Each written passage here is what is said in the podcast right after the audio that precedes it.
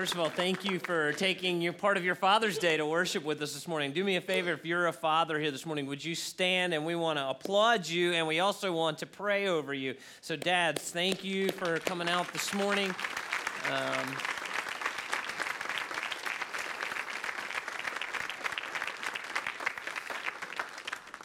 the influence of a father probably can't be overstated enough. Um, and so, as you stand here this morning, it's a, it's a weighty uh, burden, uh, a weighty challenge.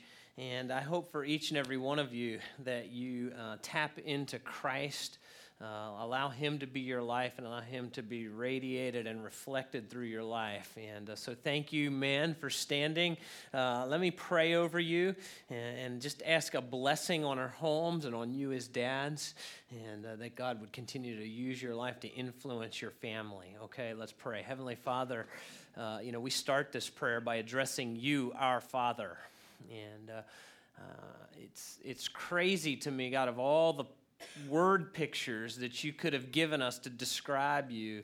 Uh, you have given us the idea of a father. And, and then as men, we, we take that into our homes, God, and there is no possible way that we could live up to the perfect father that you are. But God, with that said, you have called us to this influence in our homes. I pray that we would bow a knee to Christ and that our influence, God, would, would be uh, the Holy Spirit bearing the fruits of the Spirit in and through our lives.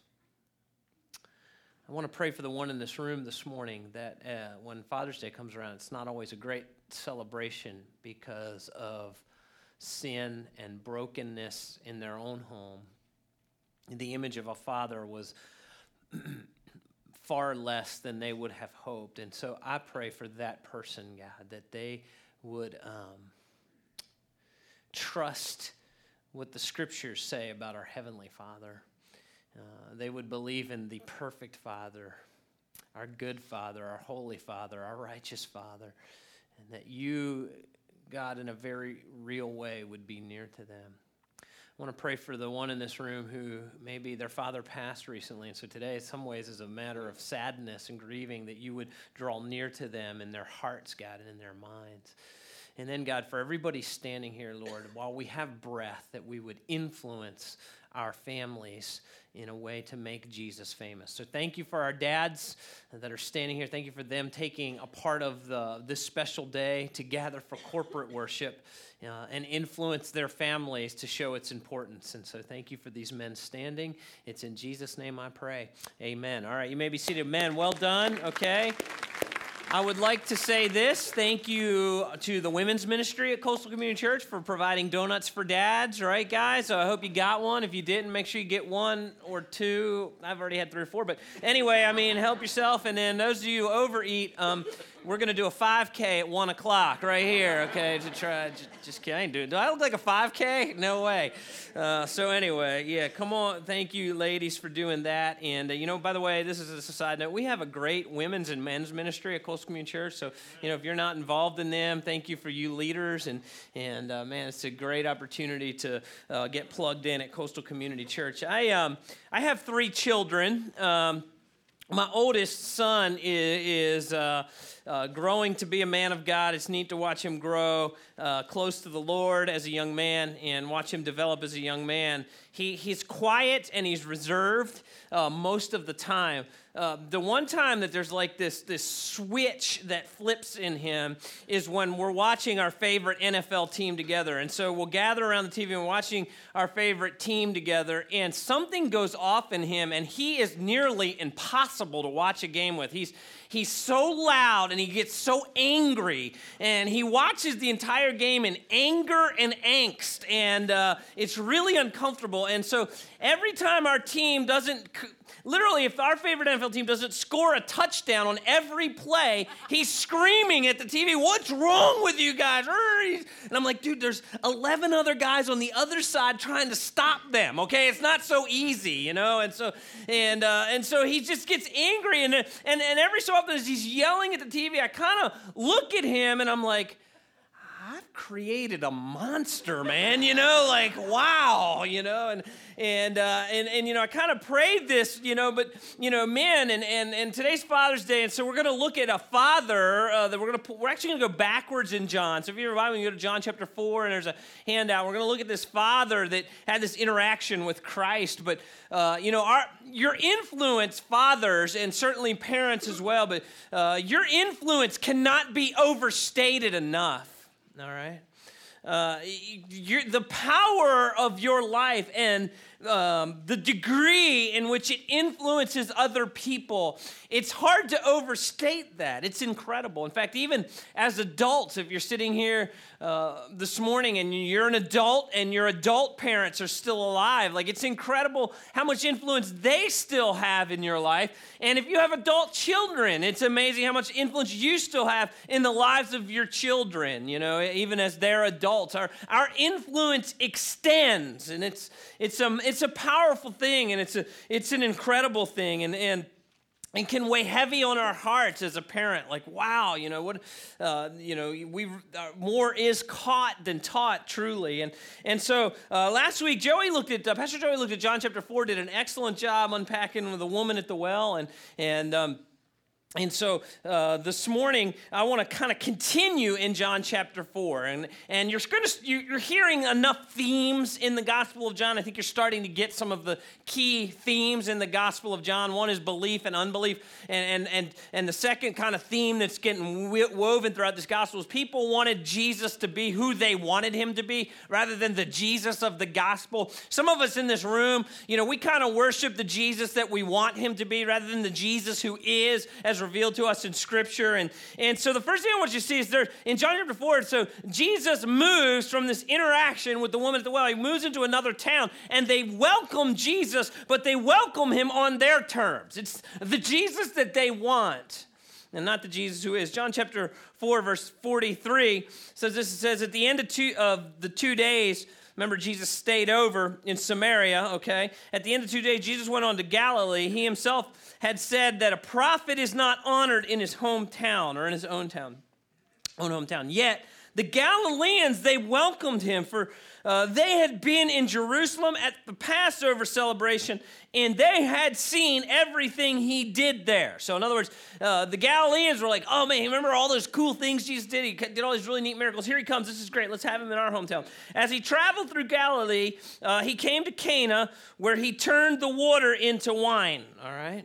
Now, a couple points here. First of all, that uh, in this passage is kind of one of the great proverbs that we even use today, right? That a prophet it doesn't have honor in his hometown, and and that has even made its way into into American culture. I mean, we kind of know what that means, you know that that you know when you go back home, and you know some of y'all know this. You've had great success in the workplace. You know, God has raised you up and influenced leadership maybe in different areas, but you go home and you're always going to be you know the little guy in mom and dad's eyes or in the hometown community. And some of y'all, you know, you're like, I don't want to go back home because you know I'm seen differently there. And, and that proverb, that idea extends all the way back to the life of Christ. That, you know, in his hometown, it's like, oh, you know, he just doesn't have honor in his hometown. Those closest to Jesus very often struggled uh, to, to, um, to honor him as the Son of God and as the Messiah, okay?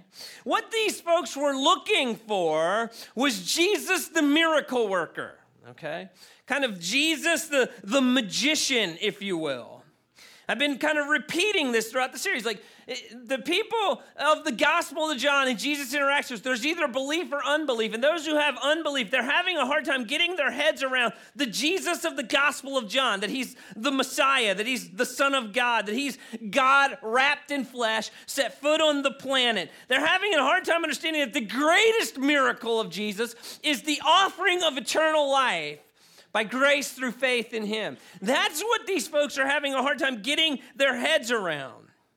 And so they welcomed him, but only if he would do some great miracle. Only if Jesus would kind of do a magic show. They go, Woo, that's really cool. You know, Jesus healing people, blind people receiving sight, and on and on it goes. So it's in this setting that Jesus is passing through this town, and this father comes up and he's desperate for his son. All right? He's desperate for the life of his son. And so this father comes up and he's humbled by human brokenness. This father comes, he's humbled by human brokenness. John chapter 4, verse 46, this father comes up says, As he traveled through Galilee, he came to Cana, uh, where he turned the water into wine. There was a government official in nearby Capernaum whose son was very sick.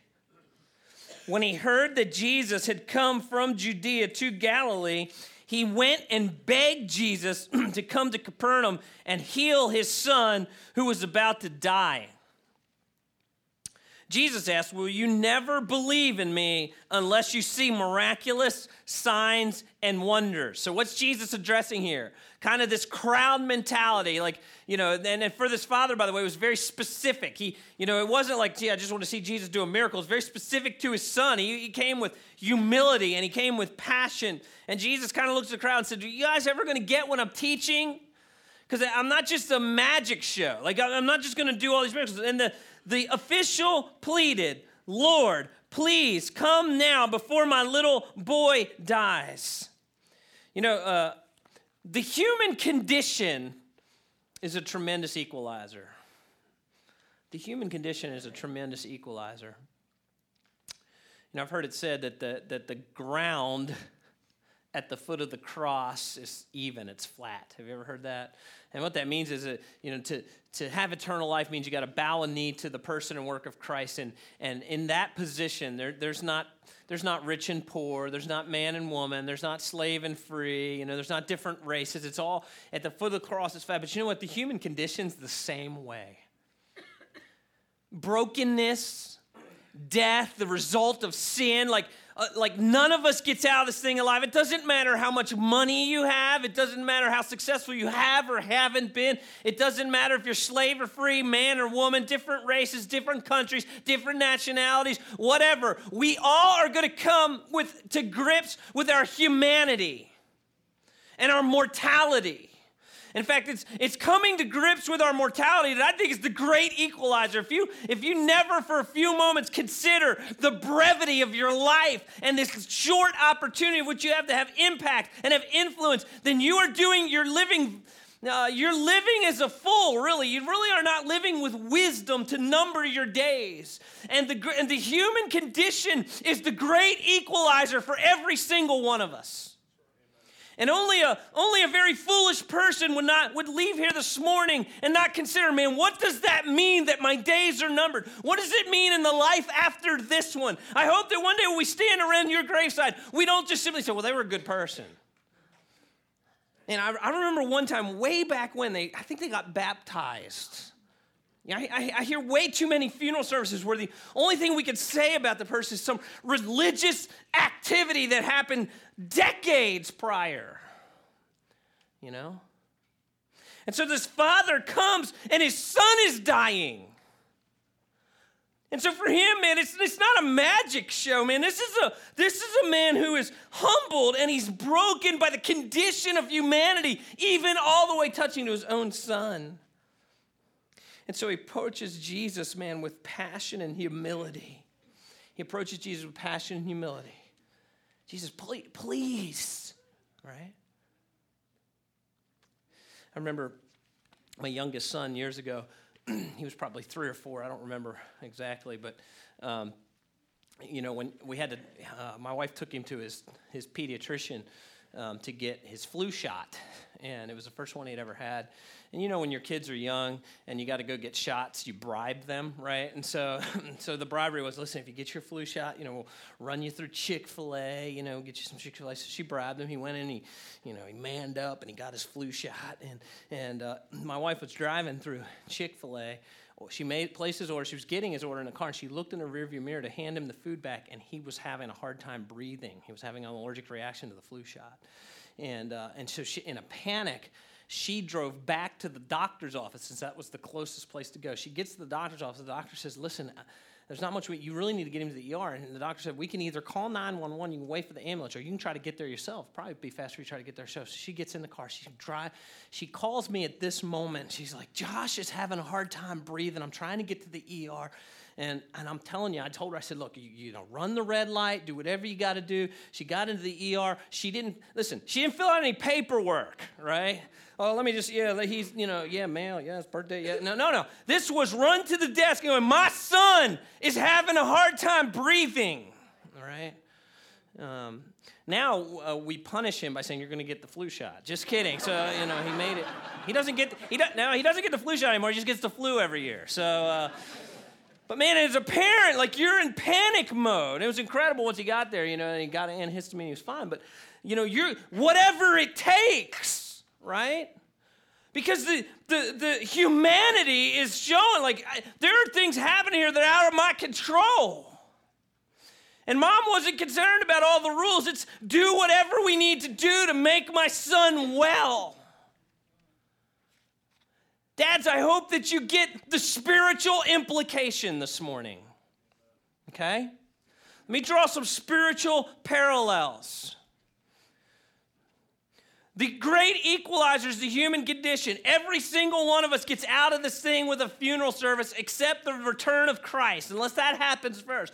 And so, the most important thing that you can invest into your family and into your children is a spiritual understanding of their need for a Savior, Jesus Christ. And it happened, listen, you can't make them believe. I get that. But we need to do everything in our power with humility and passion to help our children understand the need for the person and work of Christ. This father did not care. He didn't care what he looked like to the other people. He was passionate and pleading before the person of Jesus Christ. I wonder, dads, do we pray as fervently for the salvation of our children as we do for a whole lot of other stuff? What, what, what gets the bulk of your prayers, Dad? And I hope that your children knowing Jesus Christ is real high up there in passion and humility. What if, Dad, what if it, uh, we made uh, around our lives, in passion humility, we made sure our kids understood how passionate we were about Jesus Christ. What if, Dad, it was you were the one gathering the family on Sunday service, Sunday morning, going, We're going to the service this morning. All too often, it is the moms going, Let's go, let's go. And, it, you know, I just don't want to nag you know, that kind of thing. And they really don't because they want you to lead them, spiritually speaking. I read something really interesting a couple weeks ago. I shared this with the worship team. Uh, I read a study on churches in America that are growing. okay? and there was a couple elements of part of that. And number one was churches in America that are really growing open the Word of God and believe it's God's Word and treat it as authoritative over their lives. Okay. Number two, churches in America that are growing are being led spiritually by men. Okay. Now this isn't.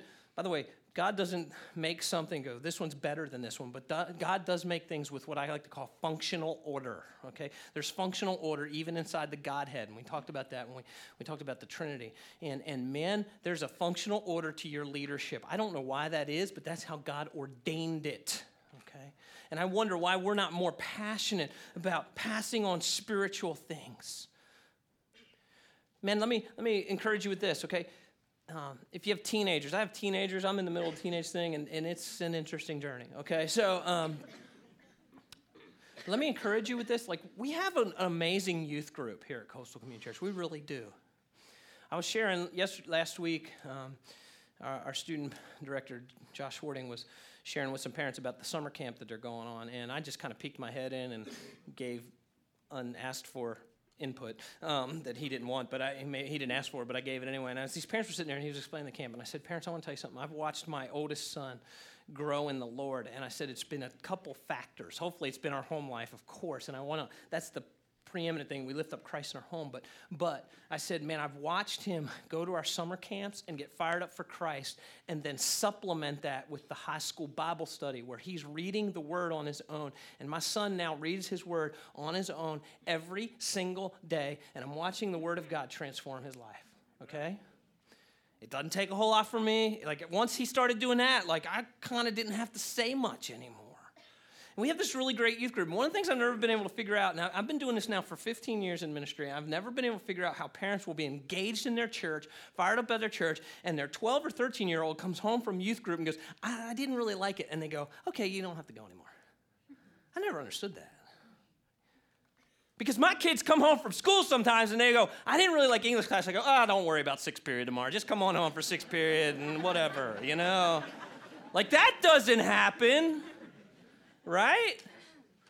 I mean, if it's up to my kids, fruits and vegetables would never be on the menu, correct? But when it comes to spiritual things, and I want to tell you something, youth group, it's not, and by the way, if you're dropping your kids off and thinking that youth group's going to bring them up, then you've got it all wrong. But it's a great supplement. I've never understood where people were super involved in their local church and believe in connect, grow, serve, and all stuff, but they don't believe in the community for their kids, right? And it's a, teenagers are a tough spot. And, and, you know, we, and by the way, we do the, our student ministry set up really, really well. They, we, we don't have a youth room. I wish we did, and that will come someday. But, you know, this is our youth room, and they take this place, they turn it into a youth group spot, right? And, and they got games in here, and they have a lot of fun in here. And, and then they do a kind of a corporate worship setting. They break up into small groups, and we have some great volunteer small group leaders that are investing in your students, and they do serve projects. Connect, Grow, Serve is happening there. And it's just a great supplement to what you're doing. Sometimes I'm a head scratcher, like, man, why are we not sending our kids there?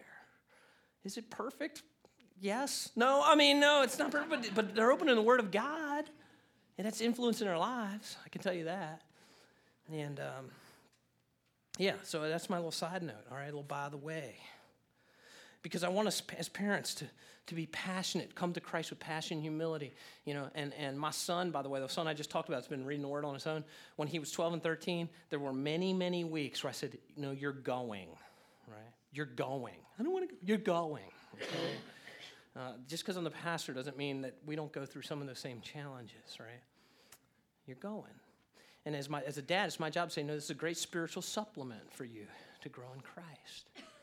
Dads, are you passionately pursuing Christ? Pastor Joey did a great job last week telling a story about his own dad, right? Where his dad, he, one of the things he remembers about his dad was, was opening the Word of God. Your kids ought to see that on occasion where you're in the Word of God reading. All right? We have got to treat the human condition of sin and brokenness and the penalty of sin and the hope of overcoming the penalty of sin the gospel of Christ as the most serious, important thing that you can invest in your children. This dad comes before Jesus and he says, My son is dying. You need to do something. And Jesus taught, Don't be as afraid about the first death, be more concerned about the second death. Dads, we need to be pleading the, the, the, uh, the cause of our children before Jesus. And we need to be passionate and humility and pursuing him as this father was about his physical sickness of his son. We need to be the same thing about the spiritual well being of our children. And this father, remember, Jesus said, Are you all ever going to believe without seeing the miracle? This father did that very thing. This is really cool. He actually believed Jesus without seeing the miracle. This is the first account we have here where this where people are starting to get it, right? They he believed Jesus without seeing the miracle. John chapter 4 verse 50. Then Jesus told him, "Go back home and your son will live." Okay, so did he see the healing of his son at that point? No. He had to go in faith. And the man believed what Jesus said, and he started home. And while the man was on his way, some of his servants met him with the news that his son was alive and well. And he asked them when the boy had begun to get better. And they replied, Yesterday afternoon at one o'clock, his fever suddenly disappeared. Then the father realized that. Uh, uh, that that was the very time Jesus had told him, Your son will live. See, the very thing Jesus had been lamenting this group, are y'all ever going to believe without seeing? Uh, when are you going to take me at my word on this thing? That's the very thing that happened here. This father was challenged. Listen, he's fine. Go ahead home. And he believed Jesus and he went home. Remember a couple weeks ago, we talked about what it means to be a disciple. And according to the teaching of Jesus, one of the things I quoted one of my favorite pastors who said, you know, believing, uh, it's not, uh, belief or being a disciple is not simply hearing and believing, but rather it's believing and doing, right? That's what it means to be a disciple. We live in a culture that hears and that says, Yes, I hear, and now I believe. Uh, what is that?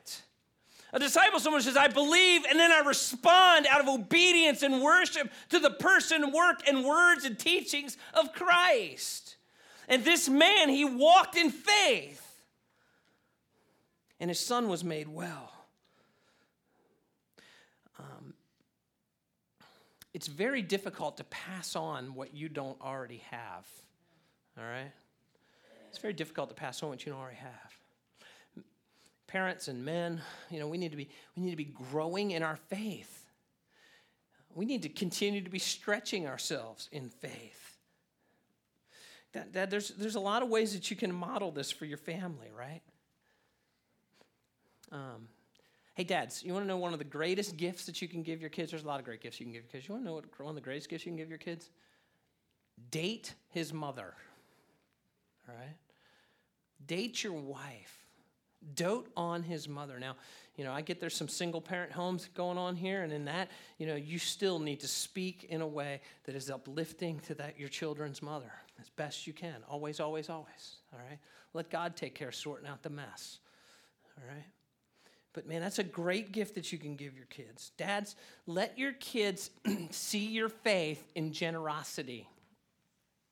One of the things that I do with my kids, I have a list of books that I go through with them through their teenage, teenage years. Whether they get it all or not, I don't know. But one of them I actually do is I do one on um, on finance and we do one on budgeting you know and i take my kids through our personal budget and i say here's our budget and at the top of my budget is the word tithe okay? And we talk about i, ta- I show my kids like this is this is how the brown house lives okay? Because we honor the lord with our finances right out of the gate all right? We want want to worship god with our finances. God guys let your let your kids see generosity. Let your kids see you living in community be a part of a small group ministry where you're rubbing shoulders with other men or other couples or other people that's sharpening you to be more like Christ. Help them understand the importance of community. Take your kids along with you from time to time and serving. Find a ministry where you can serve together, okay? And let your kids see you do that. This, this father, he, he exercised faith and it trickled down to his whole family because he gave his family the greatest gift you could give a family. Check this out. The greatest gift that you could give your family is John chapter 8, verse 53. It says, Then the father realized so remember, he, Jesus says, Listen, your son's made well. Go ahead home. Father heads home. Servants come out and say, Hey, you know, your son's well. He said, What hour to get well? The man realized it was uh, the very hour Jesus told him. So check this out, verse 53. Then, then the father realized that this was the very time Jesus had told him, Your son will live. And he and his entire household believed Jesus. All right? The faith in Christ was passed on. Passing on your faith in Christ is the greatest gift that you can give your family. And by the way, we, we pass on a lot of things, don't we, dads? It's incredible. I, going back to my opening story, right? I mean, we pass on some fun things. I, have passed on to my children my allegiances to sports teams. If, if you've ever seen my kids, it's obvious that I've passed on my good looks, okay? I mean, there's a lot of things that we pass on, you know, and uh, but there's there really is nothing more important than passing on the faith that you have in the person and work of Jesus Christ. And truly more is caught than taught. There's a great little story in the book of Joshua, and I've used this before and um, I just want to kind of reiterate we actually uh, used it as part of our campaign uh, when we left the school that we were renting to, to come on the building here that, uh, that God has blessed us with. And, um, and so it's, it's in Joshua. And if you know the story of the children of Israel, um, they were captive in Egypt. God raised up, raised up a leader named Moses to lead them out of captivity. Uh, the people of Israel disobeyed God and they um, and so God told them that this generation wasn't going to go into the promised land where they were going. And so God raised up a new leader with the new generation, and the new leader was named Joshua. and Joshua had to lead the, the people of Israel into the promised land. So remember, they crossed the Red Sea by the miracle of Moses. That's the miracle most of us know about. And then they got to the Jordan River, and a very similar miracle happened where the Jordan River parted and the people went across on dry land. And in Joshua chapter 4, verse 5, I've always thought this was really an interesting take, okay? It says, Joshua, as they're crossing the Red Sea, I'm saying the Jordan River, Joshua tells them to pick up a stone, okay?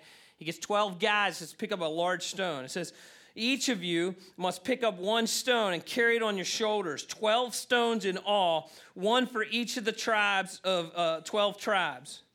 And we will use these stones to build a memorial in the future, and your children will ask, What do these stones mean to you?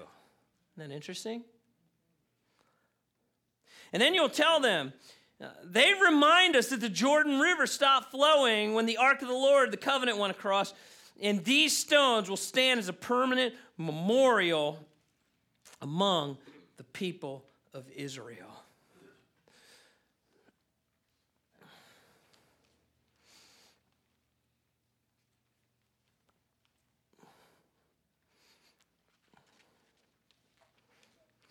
Twelve guys grab something like this. Across the Jordan River, got on the other side, and they took their stone, man, and they just they made, made a pile. They stacked them high.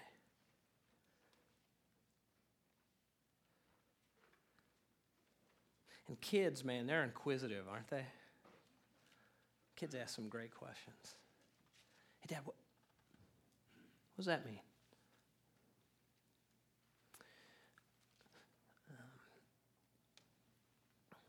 Make sure that you're passing on some spiritual markers. Oh, that one, that was the time I got baptized. I, um, I was a follower of Jesus Christ, and kids, I, I wanted to make sure that uh, my community that I worshiped, that they knew I was a follower of Jesus Christ. So I stood up and I had believers' baptism at our local church. That's what that one is. Oh, okay. Now, they're going to run off and they're not going to ask you a lot of questions about it, but that's going to sink into their heart and mind.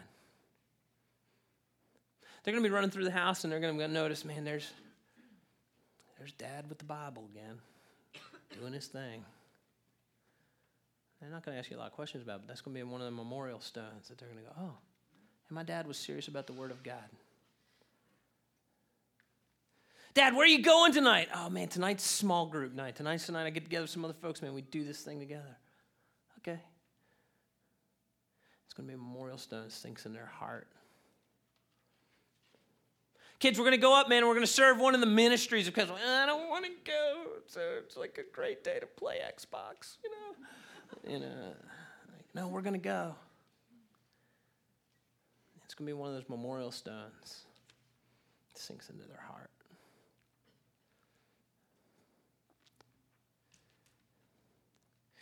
And my fear is we have a generation of people that are not building memorial stones for their kids. And I, have done far, and by the way, going to church doesn't make you a Christian. You can be a Christian without going to a church. I get all that. Okay, so please caveat what I'm going to say with that understanding. I get it. But I've gone to far too many funerals where, so tell me about the spiritual markers of your parent well, they haven't been to church in like 30 years, but man, I remember when. I remember, you know, they donated a couple times. Like what, like what, what did they do for the last 30 years? I mean, what were they do? They went fishing? They caught a lot of fish? They hit their golf ball straight? I mean, really? Man, I, again, church doesn't make you a Christian, but man, I hope that when my, when kick, my kids are kicking dirt on my hole in the ground, that it's like, man, he he was in that book, man. He took that seriously. He prayed with us from time to time, and he, you know, yeah, he lost his temper every so often, right? He wasn't perfect, but he apologized, and I saw Christ in that, and uh, man, he, corporate worship with a community of believers was a priority in our home, and and you know he it wasn't always mom doing it. And you know we we served some people that had less than us to reflect jesus and that was important to us. And you know he dated mom remember he told us a couple times we had to stay home and they went out together. That seemed important. Like there's some just some memorial markers. So when they're kicking dirt on my grave it's like you know the following jesus seemed kind of important to him. And uh, i need to make it important to me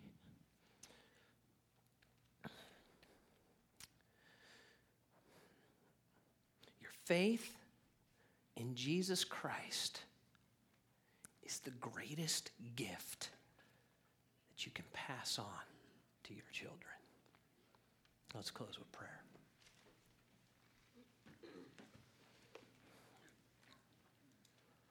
God, keep us from keep us from entertaining ourselves to death, God.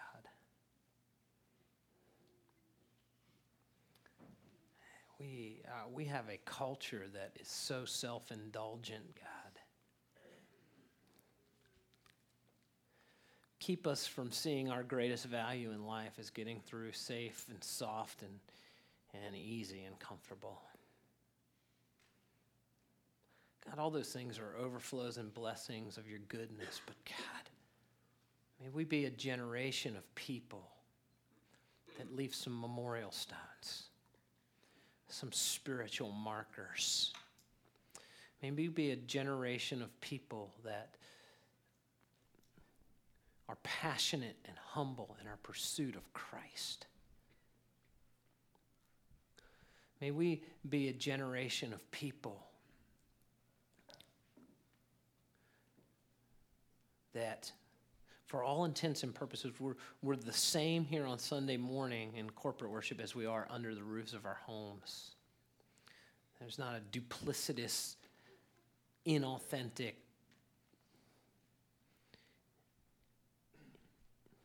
disingenuous faith. And God, I pray that these spiritual markers will be caught by our children and that the truth of Christ will be passed on from one generation to the next. There is no greater gift